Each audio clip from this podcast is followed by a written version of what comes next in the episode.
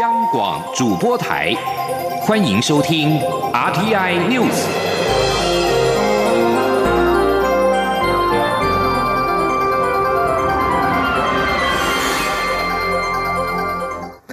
各位好，我是张睡华，欢迎收听这节央广主播台提供给您的 RTI News。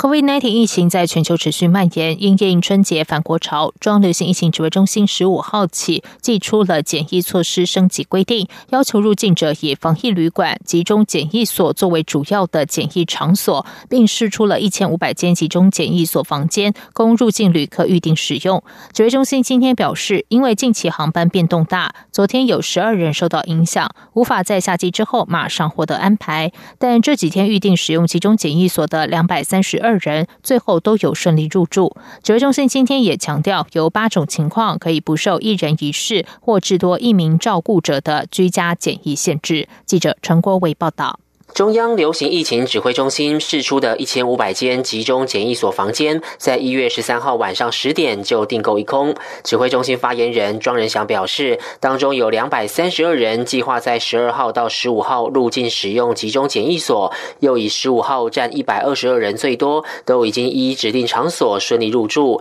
庄仁祥强调，集中检疫所的房间足够，预定者只要获得订房代码都可以入住，不受原申请时间限制，一定会分。分派房间，但如果有航班变化、提前入境等情况，请及早拨打一九二二，提供跟动资料，以供相关人员协助调整，才不会有滞留机场的情况发生。中央流行疫情指挥中心资讯组副组长庞一鸣也提醒，不要到飞机滑行或抵达机场的时候才输入航班等资讯，这样相关人员会很慢才拿到资料。如果您是比较近的航班，中国沿岸的一些机场起飞的话，我们都会建议在二。十四小时到四十八小时间，您就上系统登录这些资料，那上面会有航班资料，航班资料我们会自动勾稽说这个航班是在哪一个机场来下飞机，那这个资料我们就会事先事先来取得，做比较完善的安排。针对一人一室的居家检疫措施，指挥中心十六号也说明，如果要和一起入境的居家检疫同住者是属于未满二十岁、六十五岁以上、身心障碍、身心失能、重大伤病、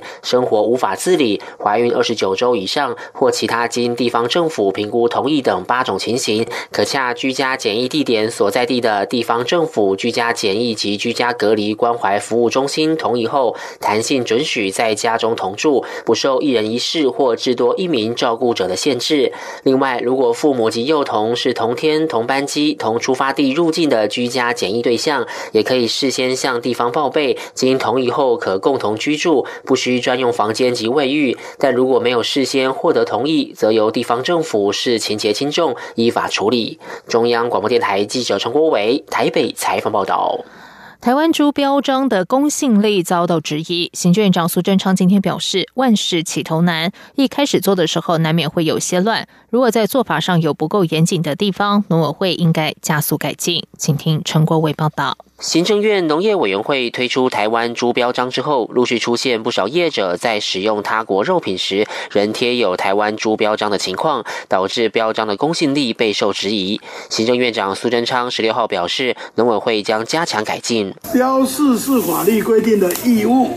标章是申请后得到的荣誉，让商品商家啊更被看见。农委会求好。但在做法上，如果有不够严谨的地方，应该要好好的检讨，加速改进。那我们也希望国人同胞万事起头难。啊，有时候在一开始做的时候，难免会有一些乱。苏贞昌说，国人都担心食品安全会不会有问题，但政府每天都公告进口猪肉及相关的检验，可以看到进口厂商没有进口来猪，或是还没有发现任何有含莱克多巴胺的肉品。他强调，政府会逐批检验，严格把关，商品标示清楚，让大家可以清楚选择。中央广播电台记者陈国伟新北采访报道。民进党桃园市议员王浩宇罢免案今天投票，最后以八万四千五百八十二张同意票通过。罢免领衔人唐平荣表示，这是全台湾人的胜利，未来将能以罢免展现民主，下架造谣抹黑、制造对立的不适格民意代表。王浩宇则在罢免投票前就表示，在结果确定之后，会在脸书回应。请听欧阳梦平采访报道。民进党桃园市议员王浩宇罢免案十六号进行投票，根据中选会的统计，罢免投票总数为三十二万七千七百五十八人，投票人数九万两千两百二十六人，投票率百分之二十八点一四。其中同意罢免票数为八万四千五百八十二票，占百分之九十二点二三；不同意罢免票数七千一百二十八票，占百分之七点七七。因为有效同意票数多于不同意票数，而且同意票数达原选举区选举人总数四分之一以上，罢免案通过。中选会将在二十二号审查投票结果。在罢免案通过后，霸王总部放起烟火，气氛热烈。罢免领衔人唐平荣表示，这不仅是中立市民的胜利，更是全台湾人的胜利。相信未来政治人物都能谨言慎行，对得起台湾的选民。他说：“这是我们全台湾人民。”的胜利，为什么呢？因为我们能够用罢免的这一个人民公权力的武器，展现民主，来下架一个制造造谣、抹黑、制造对立的这种错误不适格的议员。我们台湾人已经看到了这种方式能够来制衡这种错误价值的政治人物，我们已经做到了。唐平荣也表示，发起罢免不是要扼杀王浩宇的政治生命，而是希望让他学到很重要的一课，找回当初从政的初衷与热忱，不要再制造对立，并利用自己的支持者为中立市民做好事。王浩宇则是在罢免投票前便表示，等到结果确定后，他将在脸书上发表回应。虽然罢免案通过，但由于同一选举区缺额未达二分之一以上，根据地方制度法的规定，王浩宇遗留的议员席次将不再补选或递补。另外，依公职人员选举罢免法的规定，被罢免者应自公告日起解除职务，而且四年内不得为同一公职人员候选人。中央广播电台记者欧阳梦平采访报道。罢免案通过，王浩宇服务处的铁门深锁，个人脸书上也没有抛出相关回应，只在社群“我是中立人”上简短表达衷心感谢支持我的朋友，衷心感谢。接下来关心的是，身兼民进党主席的蔡英文总统今天下午出席民进党青年部举办的国务卿行动计划成果发表及受证。他期许民进党的地方党部主委能有半数以上都是四十岁以下的年轻人，冲破地方党部的传统性，让地方党部也呈现不一样的样貌。请听欧阳梦平采访报道。为了培养党内新血，民进党青年部规划国务卿行动计划，训练青年干部至各县市蹲点进行组织工作。身兼民进党主席的蔡英文总统十六号下午出席成果发表，并亲自受证。总统在致辞时表示：“政治是生活的一部分，政治工作则是一份滴水穿石，需要同时具备热情与耐心的工作。民进党一代代年轻人都是一路参与，熬出对民主政治的深刻信念与坚持。”总统表示，他有个梦想，就是希望民进党地方党部的主委半数以上是三四十岁的年轻人，让民进党的地方党部也呈现不同的样貌。他说：“那地方党部，老实讲，充满了比较多的民进党的传统性啊，所以我也希望能够冲破这个传统性，啊，让年轻人去抢占我们的地方党部啊，我觉得。”这个就是我们真正从地方开始，啊的一个很重要的一个目标。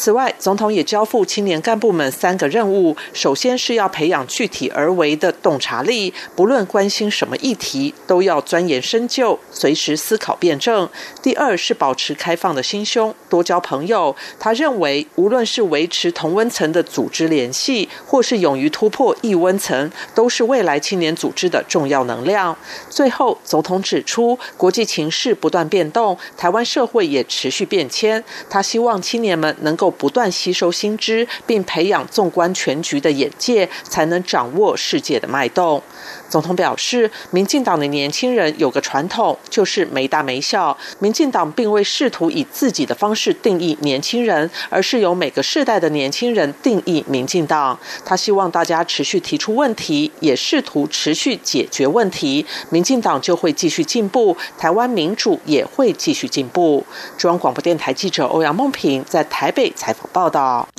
美国在台协会 AIT 和学术交流基金会今天举办华语教学论坛。AIT 处长厉英杰表示，中国在美国开设的孔子学院已经关闭，此时正是台湾补上缺口的时候。赴美教师不仅要教中文，更要述说台湾的故事和历史。外交部长吴钊燮也表示，在许多民主国家的学术自由受到独裁政权侵扰时，强化台美华语文教学合作更具意义。请听欧阳梦平的报道。台美在去年十二月签署了台美教育倡议以及台美国际教育合作了解备忘录。美国在台协会 AIT 与学术交流基金会十六号举办台美教育倡议下的第一场活动——华语教学论坛，探讨台美如何在后疫情时代加强华语文的教学合作。包括外交部长吴钊燮、AIT 处长李英杰、国安会副秘书长徐思俭都出席开幕并致辞。吴钊燮表示，去年许多例行外交工作虽然因为武汉肺炎疫情而无法如常办理，但危机也是转机。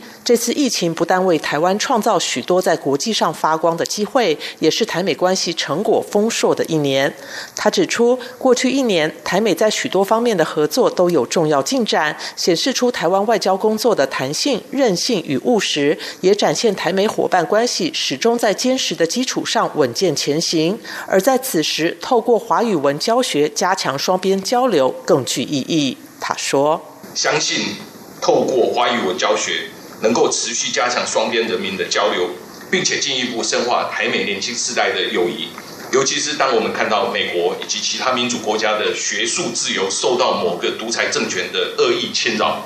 台湾作为美国可以信赖的伙伴，在此时此刻强化台美华语文教学的合作，彰显。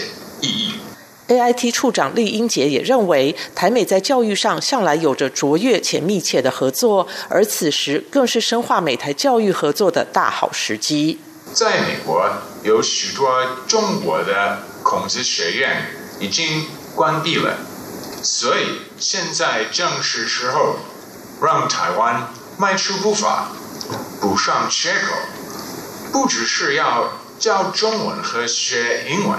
同时。也要更全面的向学中文的美国学生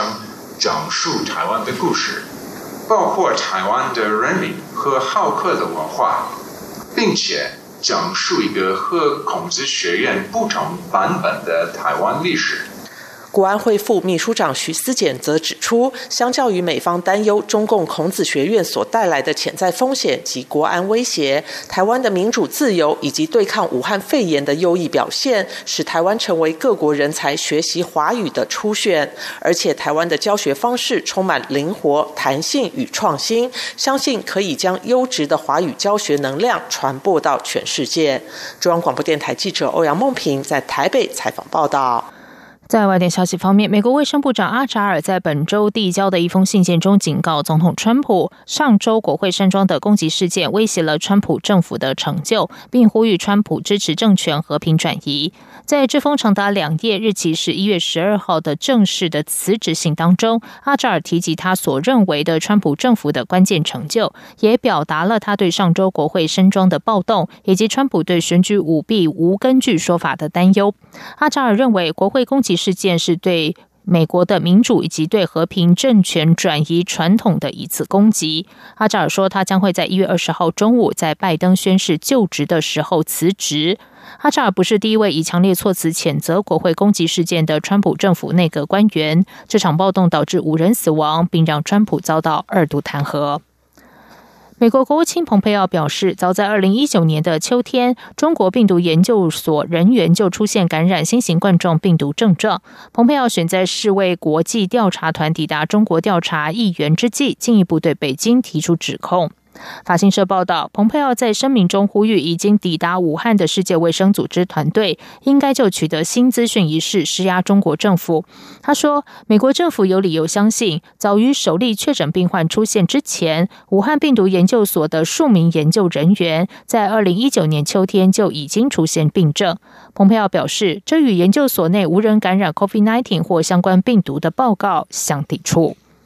以上，央广主播台，谢谢收听。这里是中央广播电台台湾之音。这里是中央广播电台。台湾之音。